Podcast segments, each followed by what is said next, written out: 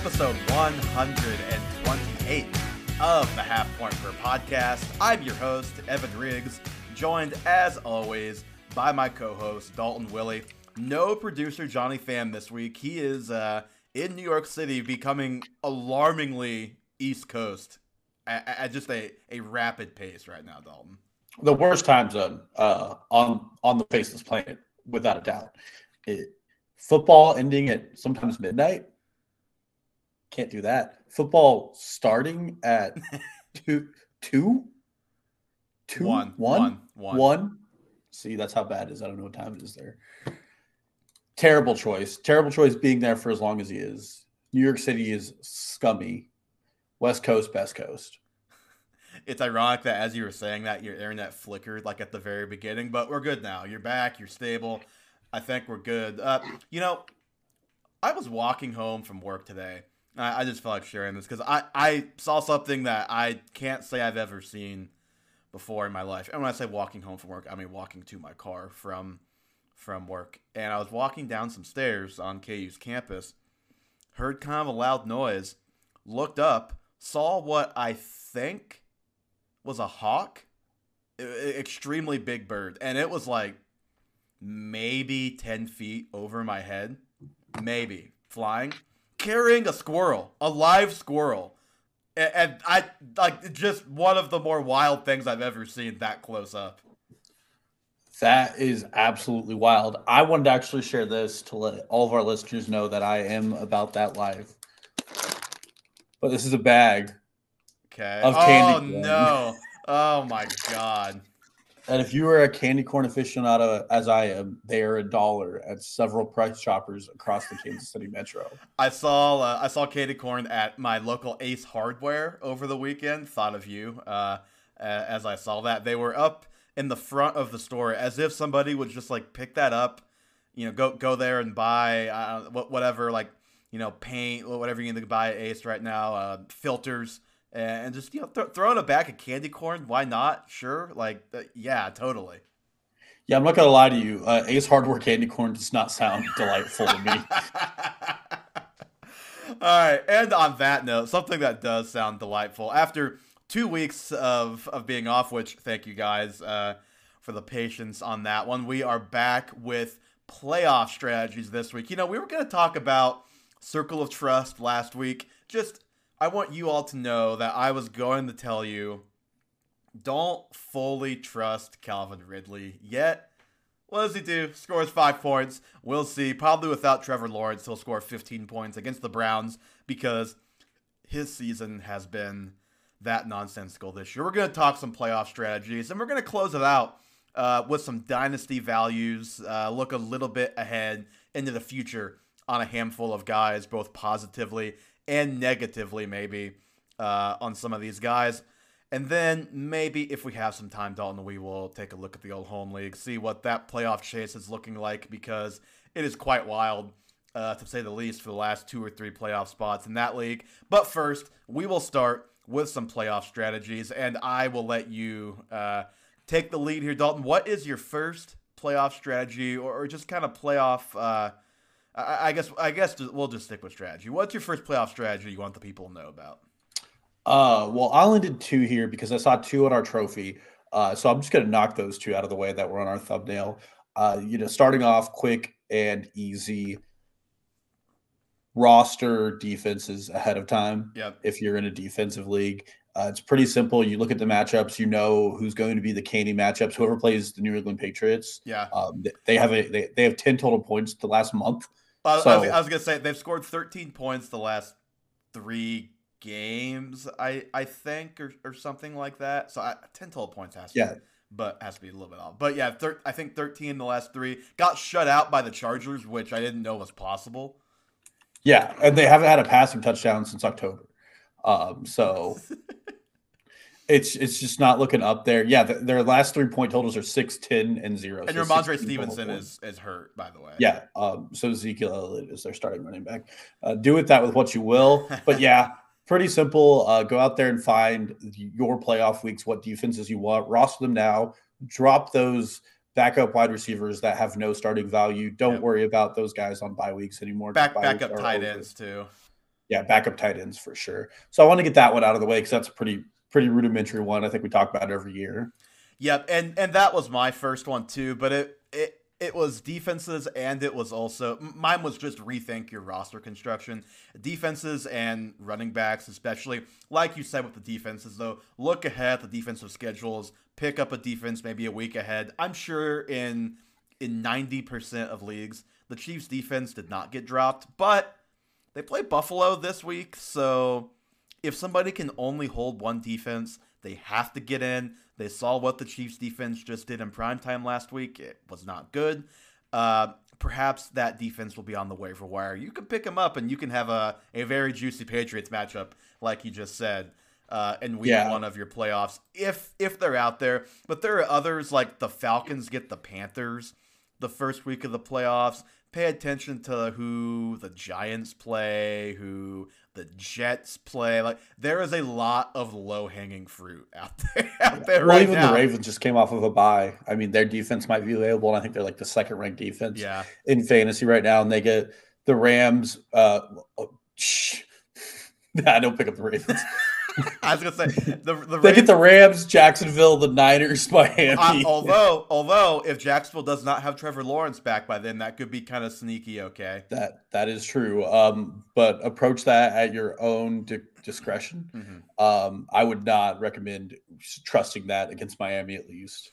Yeah, and and then the second part of this roster construction thing for me is, you know, early in the season, I'm doing everything I can to to build that juggernaut team. I am stashing high upside receivers like the Jameson Williams that we talked about uh, a month or so ago, looking at, you know, t- taking shots on backup tight ends, even if I have a deeper league, uh, deeper rosters, and, and hoping to kind of catch fire there if I have a tight end who is uh, a streamer, um, maybe even a quarterback. Maybe I've got more than one quarterback on the team. I'm shedding that fat, and I am looking at those handcuffed running backs. You have Zeke, which I know, like, I don't want to start Zeke. If you're in a bad spot, though, you you can start him and just pray that they get inside the five yard line, because Zeke could be the the running back twenty-six, and you may, like, in these leagues where you have to start multiple flexes or something. That that is definitely of value. Then you have guys like Tyjae Spears, who we'll talk about in Dynasty, but one of the top handcuffs, probably not out there, probably would have to be on your team already, but maybe he is. Ty Chandler, Zach Moss before this week would have been kind of that guy, but he is the the example as to why you do this, because you can. I, I know it didn't work out from a point standpoint, but I think his expect his expected points were like like second in the N F L, like second in the N F L. So he should have had bigger game. He's had bigger games. He probably will have bigger games if he's the starter for for any further length of time. But then you have guys who I think you can probably go pluck off waivers right now. Elijah Mitchell, like, you want to get that Niners backup. Rico Dowdle, Roshan Johnson, D'Ernest Johnson. I, I think he's the guy you want in Jacksonville. Maybe Jerick McKinnon was dropped in your league due to injury, due to him just not producing. He's a guy that, think about how many leagues he won last year, and just think about Jordan every, Mason. Jor, yeah, Jordan Mason, uh, another guy too. D- just think about every year these random names that they didn't do a thing for the first thirteen, fourteen weeks. And then one injury later, and they are in the starting lineup of a lot of teams on championship week. And, and you're just hunting for that type of guy right now. I've won championships on the backs of Antonio Gibson and Damian Harris. So believe yeah. me. And Leonard Fournette. I and, mean, and, and Tony Pollard, back before Tony Pollard was the starter, back when he yeah. was not a fantasy starter. Yeah. And I mean, I mean, like, even today, Breece Hall didn't practice with an ankle injury. I don't really advise any of them, but yeah. like Michael Carter in Arizona has looked really good so yeah. far. Um, that one would be an exciting player I'd pick what, up. He, he he's better than Dalvin Cook. Like, what what are we doing, Jets? It's a terrible franchise. They're being run so poorly. Uh, even he might be available, but Dameon Pierce in Houston, uh, that yeah. one's working back into a timeshare, and it's not like Devin Singletary is built to be a tank. No. Uh, but that does kind of lead into my next point. Uh, and it's don't look at season-long production anymore. You got to start shortening the windows on, like, Fantasy Pros or whatever you use. Uh, some good examples I looked at Amari Cooper right now is wide receiver thirty-two. That would probably slot him in as your wide receiver two, three. Um, over the last three games, he's wide receiver sixty-one. Mm. He has terrible point outings. It looks like Joe Flacco and the Elijah Moore connection is a real thing, uh, for whatever it's worth. And it, it's been very unwell for Amari Cooper's outings recently. Jordan Addison, Josh Downs, two rookies who got hot in the middle of the season who have not been so hot lately. If you're looking at season long, they look really startable. If you look at their last couple games, they really don't look like players you want to be rostering or, or starting for that matter. Um, same thing with players like Jakobi Meyers, who has been off and on. Yeah, I'm, uh, I'm looking at the rankings right now. George Pickens is in half point. He is wide receiver thirty-two, Cooper thirty-one on the list I'm looking at. He he fits that bill, uh, I think, as well.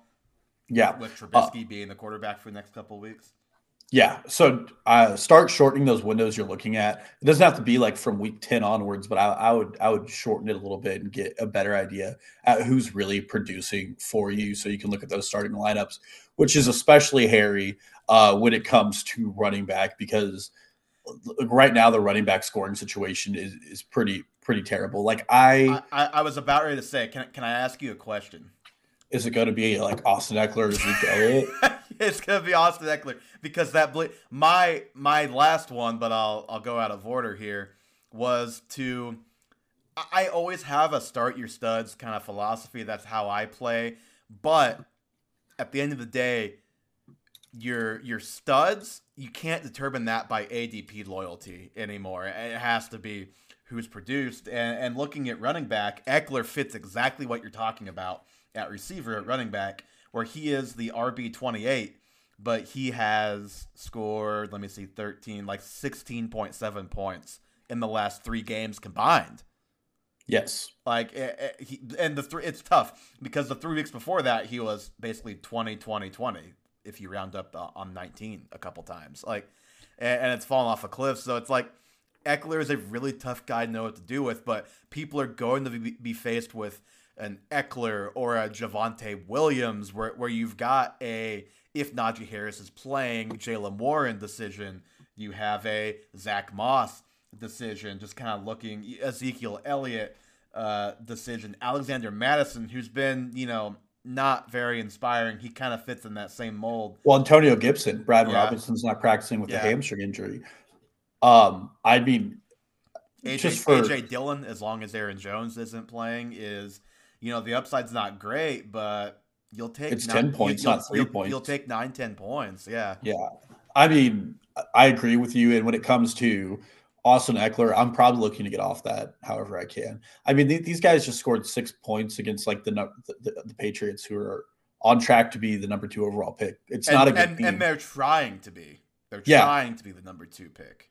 And I mean, Brandon Staley is actually coaching for his job right now, so it's not like they're going out there and the Chargers like, it's a lost season, we'll take a higher pick. No, they're trying to win games too. It's just terrible. And I, I, on the Austin Ekeler subject, he just – it just looks like it's it, man. Like, it's it's not there anymore, uh, and I would look to get off it. He's he's not in our dynasty conversations later on, but Austin Ekeler, if I were just to make up a category on the fly, it's like – guys most likely to have reached the end of the line, like Austin Ekeler is kind of leading that that charge right now. Yeah, he's uh, guys you traded the first for midway through the season and regret it in Dynasty right now. He uh, jo- Johnny sent us a hilarious tweet the other day where it's like a weekly competition between Eckler's rushing yards and the amount and the yardage total for a certain floss, and it's like yes. forty-three, and it's like. It, it's hilarious. It's like the my, my favorite thing to watch every week is if Ekeler beats this floss. His rushing totals every week. And you look back at his rushes last week, I don't think he had any rushes over five or six yards. And and most of them were like two yards, one yard, three yards, four yards. It, it was, it's not, it is not a good situation right now. Yeah. And I mean, I don't know who the Patriots play this week, but I might lean Zeke over whoever the Chargers play just on a pure usage. I mean, Zeke might look less cooked than Ekeler does right now, which is saying a lot. Well, and like uh, another guy this kind of applies to, and it's a real shame because it, this player is on the opposite end of, of that spectrum. He is just coming into his own as a player. However, the situation has been terrible. for him this year, and that's Garrett Wilson. Like, he's the wide receiver twenty-six, but are you telling me you want to start that guy? Yeah. In your playoffs? You look at a guy like Jaden Reed, who is a couple spots lower than him in season long. Christian Watson is out. We know that he's been on the field more. When Watson is out, Green Bay has already been looking to scheme the ball into his hands. The Green Bay offense, clearly uh, a more efficient and trustable unit than the Jets uh, on the season. So it's like, yeah, I can see myself making that type of move. You know, the Jaden Reed, or I'd have to pull up. Let me pull up just a list of receivers, look below him. Like, uh, I don't know, the Curtis Samuel, even even though Samuel's floor is, is pretty low. Gosh, I don't know. It, it gets pretty tough there. But those are the type of guys. Like, I, I'm looking to get off of those Garrett Wilsons, the Austin Ecklers, the, the George Pickens, uh, the, those type of guys. Throw that A D P loyalty out the window, because at the end of the day, you have to look at who's actually been your studs this year. But also, don't go overboard with it. I know the situation is really bad in New York, uh, specifically the Giants. I can't just say in New York. Uh, but, like... You can't. I don't see getting off of Saquon Barkley. You know, like, it's really tough to. Yeah. You, you can't move that high up the totem pole, I don't think, with this. No, definitely not. But I could see somebody arguing they needed to get off of a player like, well, thirteenth overall running back Gus Edwards. Yeah. I might. I understand there's touchdown upside, but I might recommend getting off that with the Keaton Mitchell post bye bump. Yeah, for uh, sure. That brings me into my last point here, which is. Uh, and this isn't something I, I've done in past years, but I think it's pretty important this year with this type of football we're seeing played. I would I would start at least making some of my start set decisions based off of over-unders. Uh, uh-huh. This week alone, there's a twenty-nine and a half and a thirty and a half over-under, which would be the two lowest over-unders in the last fifteen years. What, what's the one that's thirty and a half? I know that the the twenty-nine and a half has got to be the Patriots-Steelers. Uh, that I don't know what the other – I think it might be the Broncos game against the Chargers. I'd have to look to confirm it for you. Um, but it, it, it's pretty pretty terrible out there. And they're just game. Oh, it's the it's the Jacksonville game because it's two backup quarterbacks. Oh, playing, yeah. So. And they're playing the Browns. Yes. Uh, so uh, those two games, super low over-unders. And if you're like between, like for instance, in the Browns game, if you're between Amari Cooper and Jordan Addison, I know I just told you to get off both those guys. I'm probably leading Jordan Addison because there's a higher over. And you hear that, it, Eli, that advice is specifically for yes, you. Yes, yes. Didn't mean to be for him, but it, it was. Um, and it's just because you need points scored. Like the total top twenty-four performances out of, and this includes quarterback, which is even funnier, out of the Chargers Patriots games last week were, was one player, and that was Ezekiel Elliott.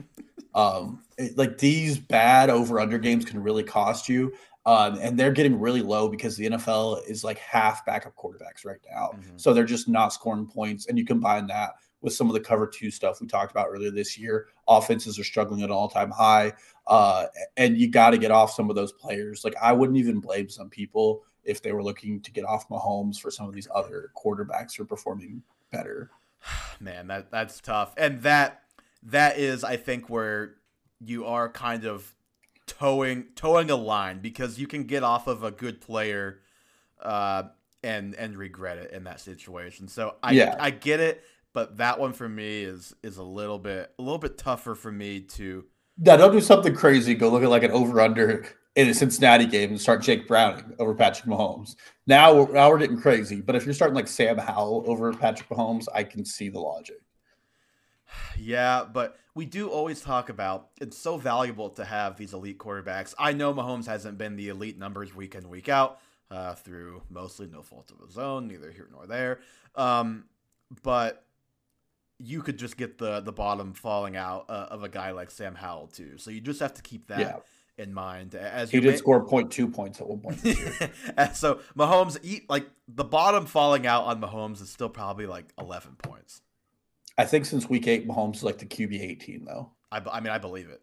Yeah. Uh, shout out Sky Moore. All right, my my last one here is to pay attention to your lineup throughout the week as the schedule gets chaotic, and not, you know, lineup decisions, injuries, things like that. Uh, obviously, first and foremost, as these games get more all over the place, I'll kind of outline that. Um, injury reports will come at different times. Obviously, make sure you're on top of who's playing, who's not. Goes without saying, but you look at week fifteen, there are three primetime games on a Saturday night. Week sixteen, which is the semifinal week, and Christmas week, is you have one game on Thursday, two games on Saturday, ten games on Sunday, and then three on Monday.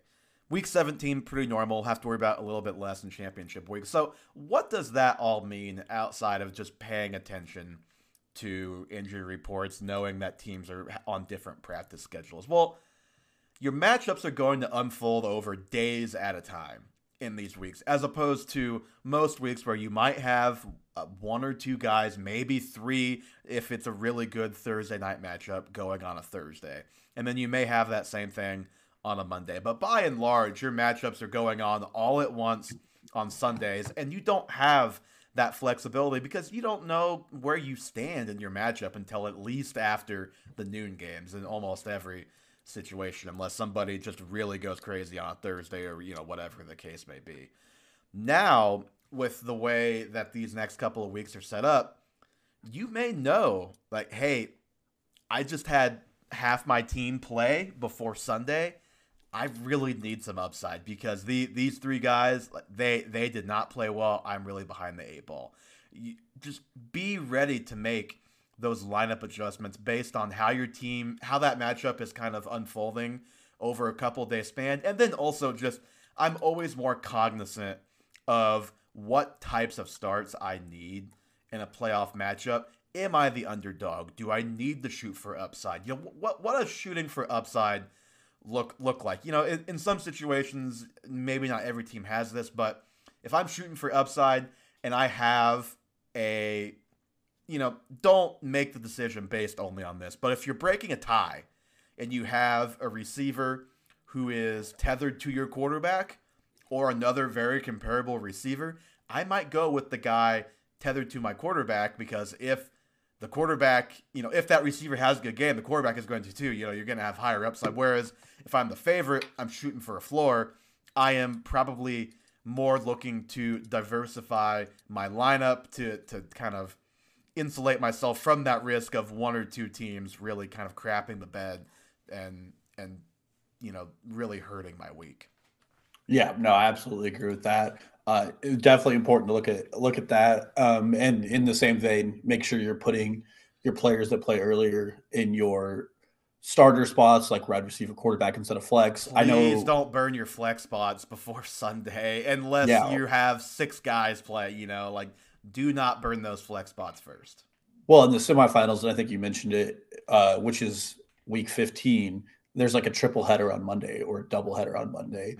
Uh, so you just make sure you have those flex spots available, especially for some of these late game time decisions that become way more prevalent during the, this late in the season. Yeah. And you may, you, it may be a situation where if you're able to move your lineup around well enough, you have certain guys playing at certain times, you might be able to, you have one guy who's questionable. Okay.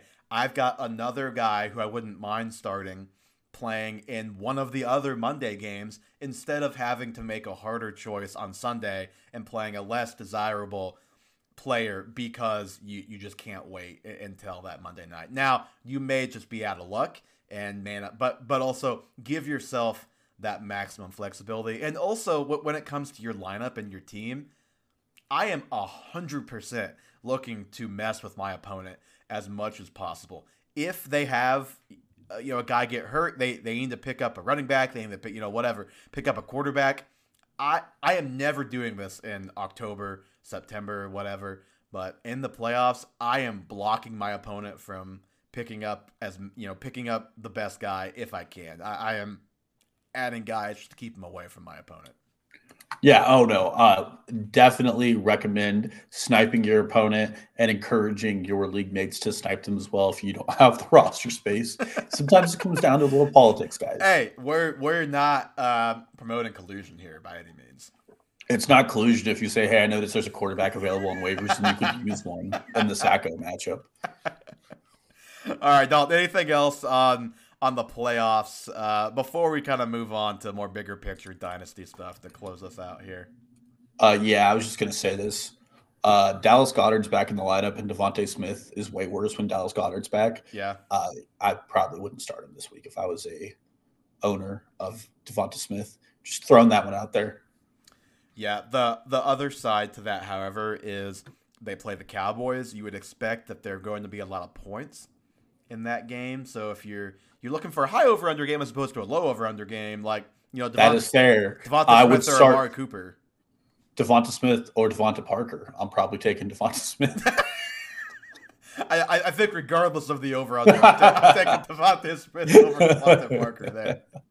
Just throwing it out there just in case uh, anybody was really mulling that start sit. No, but that that is fair. You you talk about looking at a more narrow window, but also you do have to keep things like that in mind. Injuries where it's like a certain guy is the whatever Smith is. Maybe he's the wide receiver twelve over the last four weeks, but oh, maybe that's not totally real because he did that without uh, Dallas Goedert. Or like, yeah, I don't know what the Ste- – I mean, I don't even want to think about the Steelers anyway, but – like Pat Freiermuth is back and playing now well, so maybe you downgrade uh, Deontay uh, Johnson maybe even more than you already were because of Mitch Trubisky, because now Pat Freiermuth is, is back. He's playing. Uh, turns out that when the Steelers want to throw the ball over the middle, he can also be uh, a decent option. at, at Yeah. At. Yeah, I would also just not start new Steelers, but I understand. Maybe Jaylen Warren and Najee. But... I'm starting the running backs. I I, yes. I think if you've got the running backs, uh, and, and unless you just have really good options, I think you just kind of have to ride out with those guys. But yeah. I'm definitely looking to get away from the pass catchers, if at all possible, until Kenny Pickett is back. If Kenny Pickett is back and he's healthy, like I feel okay with, with Deontay yeah, we, or, or Pat Freiermuth. Or Pickens. Yeah, there's something brewing at least a little bit with Pickett. Yeah. All right. Without further ado, Dalton, let's get into Dynasty, and I teased this to our league mates in the chat. We're going to start this off with a little Cooper Cup, and the way we're going to do this is we're going to call these guys either a stud, a dud, or a key piece. And, well, I don't – did you do this with just next year in mind, or was it more like a multi-year uh, view for you? It was multi-year for most part. Uh Some of these guys, you need a multi-year window, yeah. uh, especially last one on that list. Um, but maybe not. maybe, maybe not. Maybe not. Um, but, yeah, I looked at it in a multi- multi-year. Uh, but obviously, like, some, if they are a, a stud stud, only the next year matters. Yeah. I don't know if we have any stud studs on this list. I'll be curious if we have any studs at all. Cooper Kupp, Dalton, is he a stud, dud, or key piece for you going forward? Yeah, th- this one hurts. And in a league I'm competing for a championship in this year, I have Cooper Kupp. Just yeah. a, a dynasty league. He's a, he's a dud. I mean, dud. Wow. I went key, not, I went key piece and thought that, that was going to be like, you know, a little a little hot take. Well, and, and I, I have that written for a little later. This year he he's completely unreliable. Yeah. I mean, he had a touchdown last week which saved his day, but outside of that, he's I mean, he's a single-digit scorer every week he's been back, except for week six and week five, his first two weeks back. Mm-hmm. I don't know if there's a nagging injury, um, but probably he's had two injuries this year. Yeah. He missed most of last year with an injury, all lower body, like, it, and he tore his A C L earlier on in his career. Not to say that, that is like still affecting him, but just we've talked about this with Adam Thielen, who by the way is like still playing pretty well. It's not necessarily a death knell, but. Just I just get more nervous as the lower body injuries pile up and as the, the age, of course, piles up alongside that. Yeah, so that's the first concern is that I did I don't know where he's at. And again, that sciatic nerve situation seemed pretty scary from yeah. the medical personnel. Um, so he's not somebody you can count on this year. And there is just so much in flux with that Rams organization. Matt Stafford turns thirty-eight. Like, and this is a guy who's God, had a career of injuries. Is really that old? Yeah, this is a guy who's had a career of injuries. This is a guy who has, you know, he almost missed last year on his injury the entire time. Uh, and this is a Rams organization. He's thirty-five. Sorry, he turns, He's thirty-five. thirty-five. thirty-six. thirty-five. Turns thirty-six. Um, and this is a Rams organization where, like, twice Sean McVay has been rumored to wanting to retire and spend time. I'm not saying any of that's going to happen, but there's so much in flux. They need the draft capital, and they're going to probably have to eventually make a move at quarterback. And you're tying your prayer to a receiver who, over the course of the last year and a half, has been injured up and down, and then a quarterback who's been in the same boat. And then you have an ascending talent in Puka Nacua, who's done absolutely incredible things there. And it's no knock to Cooper Kupp, but part of his success was he was a, a monster target earner, and his targets are just significantly down over the course of the season. And I I don't see how you can make a you know make a case that you're going to move forward with him and he's going to be a wide receiver one in your lineup over the course of the next year. Yeah, so I, I have a stat for you uh, from Matt Harmon that you may have seen that kind of goes right along to what you're saying with Kupp not being that that target earner anymore. The percentage of Cooper Kupp's targets to come on designed plays, this is per Fantasy Points, and Matt Harmon's the one who put this out there. twenty twenty-one, it was twelve point three percent. twenty twenty-two, twenty-three point seven percent. That was the unsustainable, like it would, that would have gone down, but it still would have been double digits for sure last season. This year, four point two percent. And in six, week five, nineteen percent of Puka Nakua's targets have come on design plays. So we are definitely seeing a changing of the guard. And then not just a changing of the guard, but we're seeing a, a drop-off in play from Cooper Kupp, most concerningly. Uh, I don't know if Matt Harmon has actually published this yet, but it, it was in his Discord, so I pulled it uh, from Reception Perception. He charted a couple of Cooper Kupp games, weeks five and twelve, which, by the way, week five, uh, one of those games where he did have a good scoring day, fantasy-wise. Um, both, he was fairly fresh off injury, but that's just kind of been a theme this year. So it's like it's hard to really know um, if if he can be better going forward, if he's healthy or not. But success rate versus man, fifty-nine point five percent, versus zone, seventy-seven point three percent. And then versus press, it's only two routes, so it is not worth it. Versus double coverage, only six routes, but sixteen point seven percent. And, like, just for a point of reference, uh, Wicks, the young rookie from, from Green Bay, who's a pretty exciting little player, uh, he is better across the board than Cooper Kupp in his charted route. Like, th- this is not a good sample from Cooper Kupp over those couple of games. He's twenty-eighth in the N F L this year in yards per route run. Don't know if you saw this or not, but Puka Nakua, did you see the mic'd up between him and Puka? I know Cooper Kupp doesn't like anime. I was gonna so say, that's I, I was gonna say that seems like that would that is why you actually hate Cooper Kupp. Yeah, I mean that's definitely uh, another knock on Cooper Kupp. uh, and I, again, it went underreported in the offseason, but Puka Nakua was having breakfast with Matt Stafford, and that's what got that's what got us Cooper Kupp elite. And I think maybe Cooper wasn't showing up to the breakfasts, and now he's not in the game as much. I'm just throwing that out there. Yeah, it it could also be like he was historically good versus zone coverage and reception perception when he was dominant the, this that last year and a half uh, before he got hurt last year, and he's just not been that same guy. And at this point in a guy's career, when that kind of starts to go, does he ever get that fully back? I'm not sure. So I'm not going to go dud, but I am going to go key piece, which is a far cry from the stud that he was uh, a you know. six months ago, if we had this conversation. I think he's more like in that wide receiver thirty type of conversation. Yeah. Like you, you're taking Zay Flowers, you're taking J S N, you're taking Jordan, like all those rookies, you're taking over all of them. All the all three of those, I Jordan. Okay, Addison, okay. I didn't know if we were just saying all rookies. No, no, no, no, no, no, no, no. But like Puka Nakua, obviously, you're taking over him. Uh, Tank Dell, I think at this point, you're taking over Cooper Kupp, and then even like I don't know, man, I don't even want to say the next thing that came to my mind because it, it it's pretty bad. But but yeah, tough tough times uh, for Cooper Kupp. Move on to a guy who I think we're gonna feel more positively about, even though he may end up being in the same key piece category for both of us. That is Rashee Rice, Dalton. Are you going stud, dud, or key piece for Rashee Rice going forward? I'm going key piece. Me too. Because I'm unsure what the Chiefs' plan is here because we've already seen him be the best wide receiver on the team, and they're not letting him be a ninety percent snap share guy, which is hurting him. Uh, they're they're kind of still having him run a lot of Mickey Mouse routes. They're doing a lot of like screen plays to him. And really, screen plays, slants, curls, almost yeah. all out of the slot. This is a guy whose A DOT was like fifteen in college, who I, if you show me a fifteen-yard target he's got this year, I will be surprised, because I don't. I mean, maybe he he, he surely has. I just don't recall. I don't recall yeah. one. And I think the Chiefs are also a team where their their long-term view of what the wide receiver position is going to be is probably going to be a pretty dynamic shifting of the room, whether it's in this draft or through free agency. Dalton, it better be.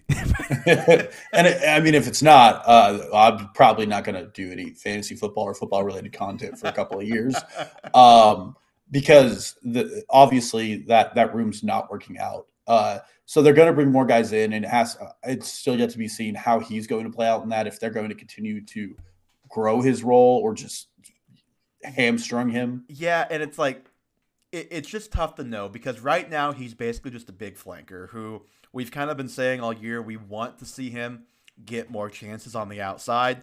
Hopefully with, and I say hopefully with these guys gone, this will happen, and hopefully these guys are gone, M V S and Justin Watson. Hopefully with those guys gone, that kind of opens up uh, the opportunity to put Rice on the outside, just kind of see what he can do, because like, it is not impossible for Rashee Rice to find his way into that next tier as soon as next year, if he does start moving into that role and he proves to be good at it. Like, for all yeah. we know, this may be best for him uh, on the development curve. It, it's probably not best for the Chiefs right now, for the player himself long-term. This may be for the best, because like, you look at his reception perception, he's very good against zone, not great against man right now. And we kind of, even with it being a tough evaluation out of college because he was hurt, I, I think the evaluation on him has been pretty much right, where he is pretty raw against man coverage right now, and he, he just kind of needs some time there. Maybe this is for the best, and maybe he'll come back a more refined player in that respect next year. Now, you would think maybe you want more reps uh, but uh, against that, but neither here nor yeah. there. It, it's just hard to know, because we, we don't know how good of a receiver the Chiefs are, are going to bring in, whether it is just they remake the room, but it's a lot of guys where you're thinking, okay, it's going to be kind of by committee, and then Rashee Rice and Travis Kelce are the top two. Or do they get a Michael Pittman, a Calvin Ridley, a T. Higgins, uh, I, I don't know, trade for, you know, player X here. Yeah. So it depends on how that shakes out. Just guys like, uh, like a Zay Flowers, Uh, Puka Nacua, Jaden Reed, Josh Downs, like those guys are doing more of the wide receiver one type of stuff.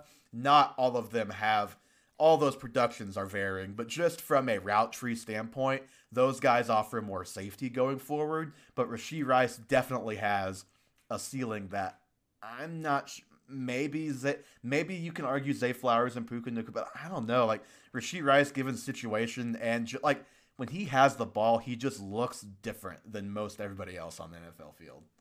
Yeah, it's the same thing about Kadarius Toney. Um, my, the, the only other concern I have is that this organization has been uh, probably one of the worst in the N F L at developing any wide receiver talent. And whether that's the case of the wide receiver they've drafted or if they can't do it well, uh, that's been a pretty consistent theme going back to Alex Smith and Andy Reid. Uh, the only player that you can really pick on and say that, that we developed was Tyreek Hill, and I think he pretty much came in a ready product. You know, he's about ready to uh, have more receiving yards as a rookie than Tyreek Hill. I think that's coming up in the next uh, couple weeks. Long I did see that.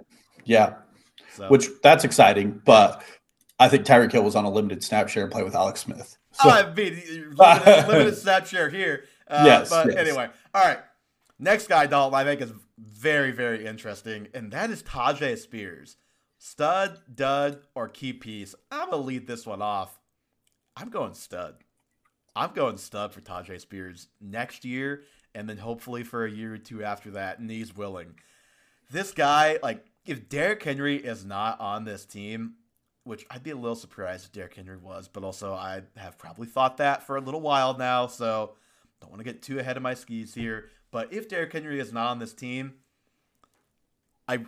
I really want to say something crazy, so I'll just say top fifteen running back next season from a fantasy perspective if there's no Derrick Henry, and I am going to end up with him on almost all of my teams because this guy's just so good, man. Like, just changes directions. He's, he's just so smooth, glides all over the field, got the pad level you want. There's just nothing he can't do. He's a three-down type of back. He, he's obviously a smaller guy, so he's not a guy you just want to bang between the tackles all game, but he can do that because he is so shifty. He's so quick with his cuts. He, he finds the right lane almost every time. Like, just give this guy the lead role next year and see what happens. Please, Titans, please. Like, if you do nothing else this offseason, let that happen. And, like, let Derrick Henry go to a good team. Let Tyjae Spears spread his wings. He's twelfth in yards per touch four, and, th- and twenty-third in breakaway runs. Maybe more impressively, he's fourteenth in total evaded tackles this year as a part-time player. Just kind of shows you what type of player he is. He's first in juke rate. Like, this guy, just one of my favorites. Uh, even going back to college, one of my favorites. He's fourth in the N F L in yards created per touch at four point five eight. Last week, we got a two-thirds of the snaps type of game from him. twenty touches, eighty-eight yards. Like, I think if if that keeps happening this year, more exciting days than that are ahead. And more exciting days are ahead next year and the years to come, as long as this guy can stay healthy. Yeah, I have him as stud as well. Uh, Mike Vrabel's always been a guy who wants to use a workhorse back. Looks like they have slotted him in. He's the first player to get consistent work behind Derrick Henry. Going back to people we were excited about, like Dion Lewis, even, if you remember four yeah. years ago, uh, people were excited about him working behind Derrick Henry, and it turned out to not be a thing. Last week, with Derrick Henry being injured for a little bit, the only running back to see any other snaps was Tyjae Spears. I think uh, he's which, the, this may be this is Ian Hart that's put that on Twitter, so I hope this is true. He's the only other running back on the team that touched the ball this year besides Derrick Henry. I would also believe that. Um, and uh, this Titan organization is probably going to be in a rebuild for a while. They don't look the greatest, but if they go out and they draft like one or two offensive linemen and an offensive, yes. yeah, in a, in a in a draft that is deep with them, he could come in on a very run-heavy, defense-oriented team where he's just getting the same work. We've seen Derrick Henry get maybe not thirty touches a game, but twenty, twenty-two. Well, and the nice thing with him, he's he's obviously he's. I'm not saying he's going to be Derrick Henry, but he's not going to be game script dependent like Derrick Henry, which has always been scary when the Titans have not been as good the last yeah. year and change. Like, this guy catches passes pretty frequently. Yeah. Um, so he's in my stud category. I, I I put my money where my mouth is. Start of the season, traded a future first for him in a different league. So, like, I'm definitely a full believer in the Tyjae Spears experience. I think he's somebody that's really going to continue to get better uh, with the years. Yeah. Oh, boy. I, I just I, I I hope the knees can can allow this to happen for a couple of years, because he's he's still he's still only twenty-two. He he's still really young, just one of my favorite backs to watch already in the N F L.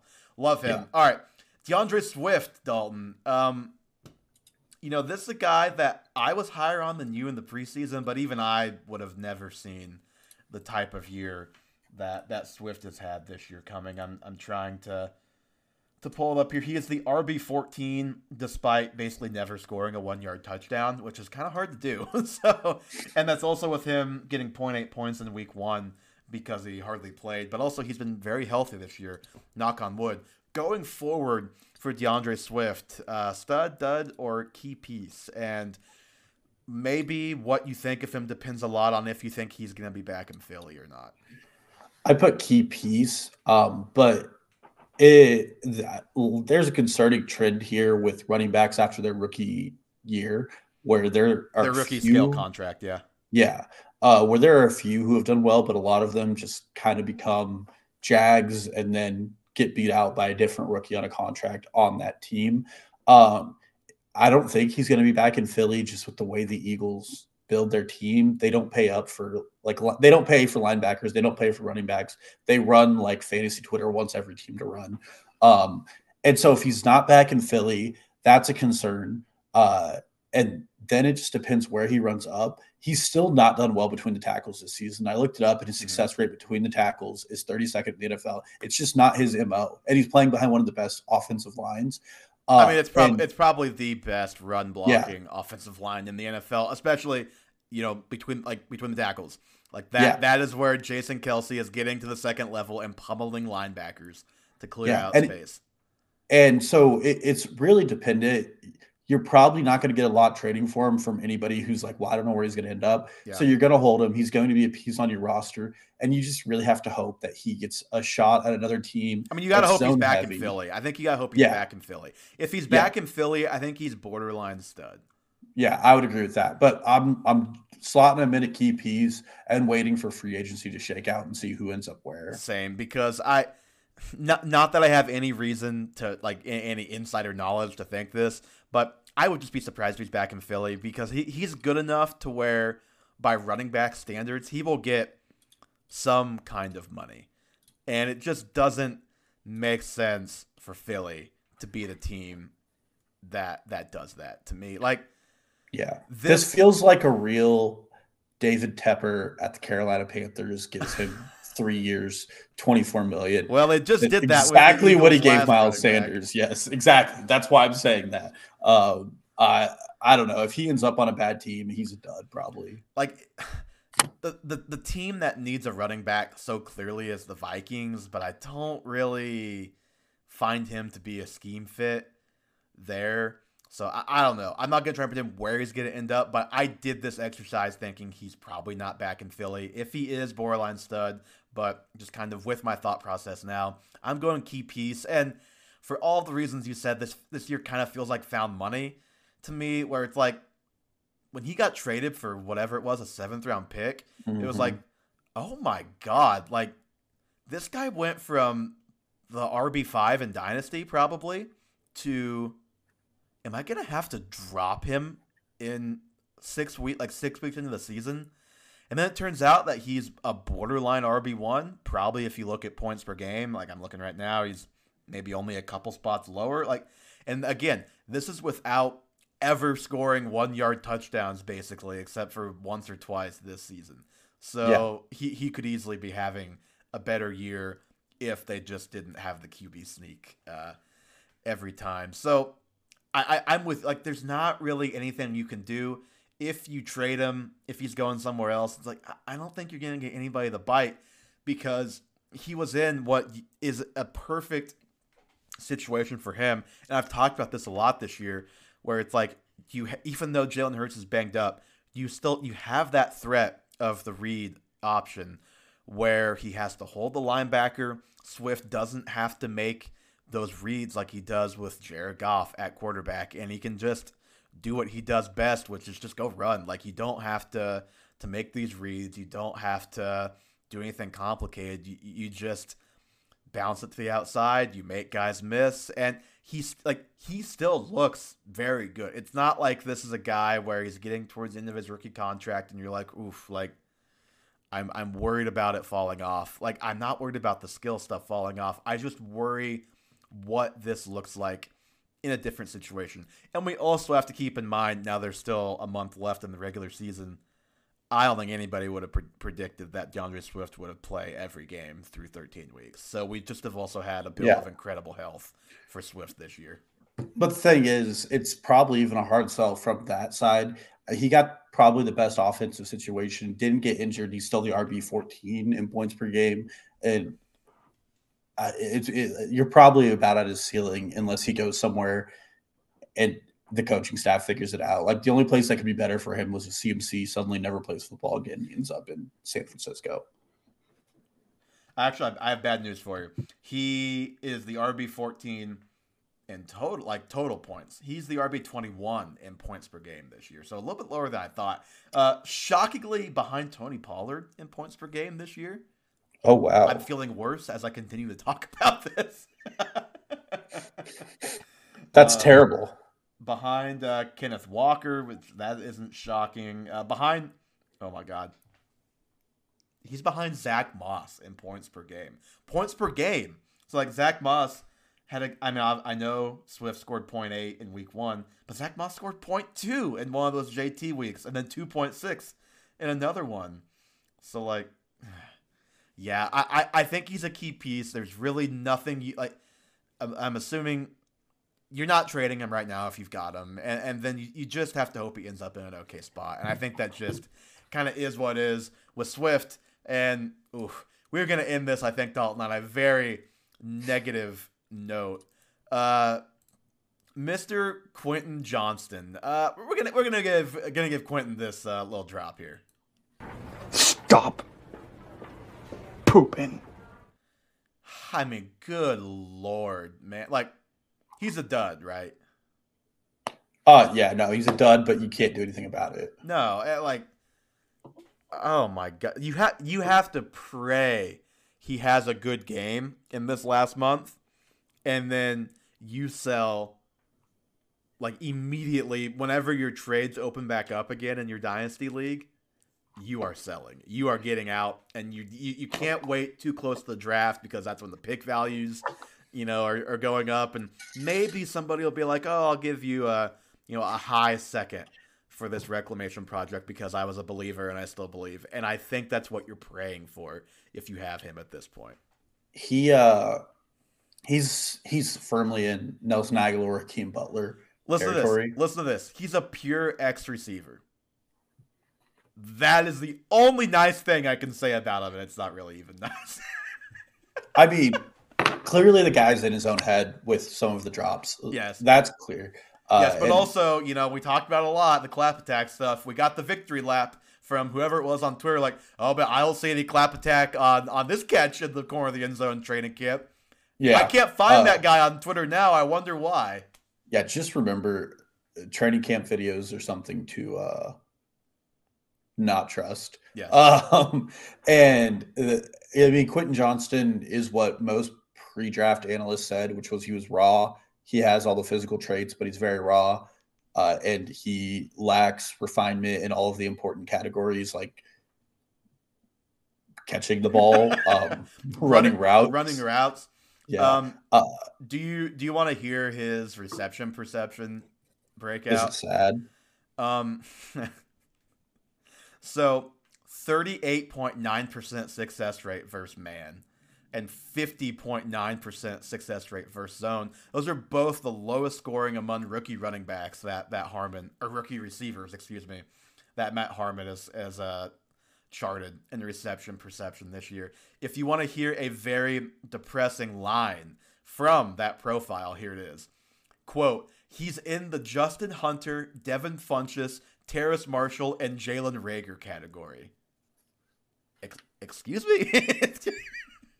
like, and, and, and, and Harvard just did a podcast on reception perception, I, I think maybe literally today or like a couple days ago, where his co-host asked him, has anybody ever bounced back from such poor scores against, you know, against man and zone? And Matt just goes, no, not really. So, like, it it feels written at this point on this dude. And I hate to say that because even as his biggest, you know, some of his biggest haters coming out, we can admit the the raw tools, they are there. It's just, man, if he doesn't have every other deficiency that you wouldn't want out of a receiver. Yeah, and he's he's also been uh, very unfortunate that he has had to be the one for times on this team, or even the wide receiver two. Like, he, he has not got. He's been the two for about a month now. Yeah. Yeah, and it, that's very unfortunate for his development because he has not gotten the opportunity to work into these things. He's just being asked to do them. Uh, and that means judgments are written much quicker mm-hmm. on him as a player. I would not be surprised if the Chargers go into the draft and draft somebody over him. Um, and if they don't, they might they more than likely bring somebody in over him because Keenan Allen is hitting his, what, thirty-two, thirty-one yeah. year old season. Uh, Mike Williams is on the second A C L tear. Uh, Austin Ekeler looks cooked. And the uh, Josh Palmer, uh, he's a fine wide receiver too, but it's not like he's going to be the one winning the games. Yeah, Keenan Allen will be thirty-two when the season starts next year, which, like, Keenan Allen, he's still awesome. If he's still there, I, I, he's kind of to the point where I think he's going to be – you just have to kind of keep saying he's going to be good till he's not. Yeah. But you got to have something past that. And I am assuming that Brandon Staley will not be the coach of this team next season. I don't know if the general manager would go out the door with him or not. If that does happen, you know, you just you always in Dynasty, you, you just kind of have to keep track of of that kind of stuff because when a new uh, G M, new decision makers like that, excuse me, like that come in the building, we don't know what. Well, we know what they probably think of Johnston because we've seen him play. But the guys that believed in him to be the second receiver off the board ahead of Zay Flowers, Jordan Addison, et cetera, are probably not going to be there next year, or at least the coach won't be. Yeah. Um, so, yeah, it's firmly in the dud category. More than likely a taxi option for you. I would take a second for him, like, yes, in a minute. Um, if there's still believers in your league, I would probably I, – I just don't see it working out for him.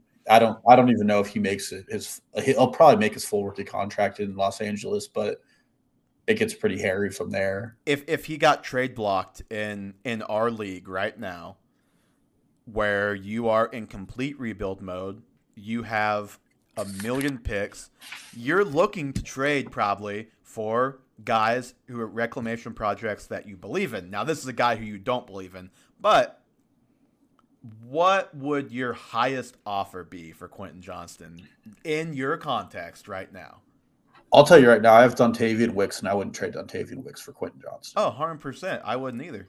Uh, I mean, that's tough. I like Salvin Ahmed. Would you give up a third-round pick for him? In, if I in, knew it was going to be draft? A late three, yeah. No, not not a late three, because the, at that point, like, you just got to hold if you're if you. I would give Kadarius Toney for Quentin Johnston. Oh, we have come full circle on that one. All right, uh, for non uh, S F F L folks, thank you so much for listening to episode one twenty-eight of the Half Point Per Podcast. Give us a follow, uh, Twitter, Instagram, and TikTok at Half Point Per Pod. Subscribe to the YouTube. The link to all those things will be in the show notes. The show is available anywhere you listen to podcasts, Spotify, Apple, all that good stuff. Leave us a five-star review. Thank you so much again for listening, and we will talk to you guys again next week with what I think will be a very fun and exciting playoff preview. And for those of you waiting for the S F F L playoff preview, we've we've got a little something here. Not not too much, but it is at least worth talking about. Dalton, look at these, you know, from esteemed journalist Jim Jimerson himself. Look at these league standings in our league right now. We have one, two, three, four, five teams vying for two playoff spots. So I, I thought it would just be worthwhile to we go through, we kind of lay out the scenarios real quick, and then we can make predictions. Who who's gonna who's gonna get those last two spots? Uh, first, we have Troll, uh, Mister Noah Berry himself, at eight and five with a buttload of points. All he has to second do, most, yeah, second most. All he has to do is win, and even if he loses, um, he just like the only way he's missing is if La and Trejo and myself, if all three of us win, which is technically possible, so he technically could still miss. But if he loses, he just needs one other team to lose, and he is in there, and that's not even including Noah, who even if he wins, uh. Noah Grant, if he wins and he is eight and six, he's not getting in over Trill, and that point total probably, although he's not as far behind as as others, but it would have to be like a crazy one hundred eighty versus seventy-five uh, type of week there. Uh, you have myself uh, next at fifth, uh, who cannot make a start-set decision to save his life. Shout out Calvin Ridley. Shout out Zach Moss. Shout out Jaylen Warren. Shout out James Conner. I love all of you so much. All I have to do is win, and I'm in as well. If I lose, uh, I am a little bit at, like, obviously I'm at the mercy of, of Law and Trejo as well, but also I am going to outpoint total Law, and I at least have a little bit of a cushion on Trejo in that category. But Noah could well. very quickly but, catch you. But Noah could very easily win and catch me there. However, Noah plays Noah this week, right? It's Troll versus Noah Grant this week. So one of those two is not winning, and that is where it gets a little bit interesting there. Um, and then you have Trejo at eight and five, who's playing Eli, who technically hasn't clinched if you just go by uh, you know, the, the league telling us who's clinched and not. But it's like, I don't even want to have to go through the scenario that would have to play uh, out for Eli to not make it, because it is it is a lot. Uh, Law, Aaron, you, and Troll have to win, and then everybody has to outscore Eli. Do you, do you, Law would have to score like two hundred fifty points, and Eli scores, yes. scores zero, zero. He'd have to score zero. Yeah. So it's not happening. Uh, e- Eli is in. Uh, for Trejo, he either needs to beat Eli or he needs, uh, you know, Noah to lose. He needs Law to lose or me to lose. He, he's in that sixth spot right now. He needs two of of those teams to, to lose and, and fall behind him. Um, and prefer like he can't be in a points battle with Trill because he's not. No one's winning a points battle with yes. with Trill at this point. And then J Law, this is where it really gets uh, complicated. He has to not actually not complicated. It's actually quite easy. It's just a lot that has to happen for J Law, who, by the way, has scored like three hundred and some points the last two weeks. So he is making yeah. making a late push to make this interesting here. Just beat Brian last week, who uh, changed his team name to the North Plaza Chargers. Uh, shout out Brian for that, for embracing the joke there. Law needs to win. He needs to outscore Trejo and Noah, or have them both lose. Like, if Trejo and Noah both lose and Law wins, he's in. If if they both win, well, if Noah if Noah wins, doesn't matter. If Trejo wins, Law has to score like ninety-something points more than Trejo. So, basically, Law needs everyone around him to lose to, to basically guarantee that he's going to get in. Uh, if we look at the actual matchups this week, one advantage... I'm going to completely jinx myself here. One advantage that I do have is I, I'm playing Rowdy, who is not a team looking to win. With that said, Rowdy is not as low scoring as like you and Brad, so anything is possible there. But I at least have an easier matchup on paper than Trejo, who's got Eli, and then Law, who has Juan Pablo, who, you know, shout out Juan, man. His defense is on point this year. And sometimes and that's scored, all you could ask for. And, he, you know, it's not like he's scoring a disrespectful amount of points. He's still outscoring Law. He's not that far behind Trejo, but he is uh, second in the league and much worse than, I think, probably eighth in points right now. So yeah. he, he's definitely living right, which is just how it goes. That, that's how it goes in fantasy when you don't have a, a doubleheader league, which, you know, we do not. Uh, so with all that said, Dalton, who are your picks to make the final two playoff spots? Well, let's just go how how this is looking. I think I think Noah beats Troll. I mean, I'm sorry, final three. It's it's three playoff spots yeah. still up for grabs. So I think, or let's just let's get the easy ones out of the way. Okay. I think Juan Pablo does it. I think you, he you shocks. Think he, you think he beats Bavaria? Law? I think he beats Bavaria. He's good. Here's first round bye. Why didn't you say Juan's team name? Because uh, there's a J in it, but it's not a J. Um, secures first round bye. Law's out. Okay. The Raccoons lose to the Skunks. Yeah. Terrible outcome. What really hurts the Raccoons is they're starting. Um, well, let me look. Who? Who? Is well, they're starting Justin Herbert, so we'll start there. Well, and he's also okay. He, he still empty in his flex. Trejo's still refusing to name a flex after Ramondre Stevenson goes down. He will be choosing between probably Kenneth Gainwell, Miles Sanders, and Deontay Foreman. Not good. Uh, maybe Jalen Guyton. Maybe like uh, K J Osborne and Prey. Um, maybe, you know, Gainwell doesn't play till seven twenty. Osborne three twenty-five. Maybe he's trying to wait and see um, kind of what the point totals are looking like at that point, which is smart. I would do that too.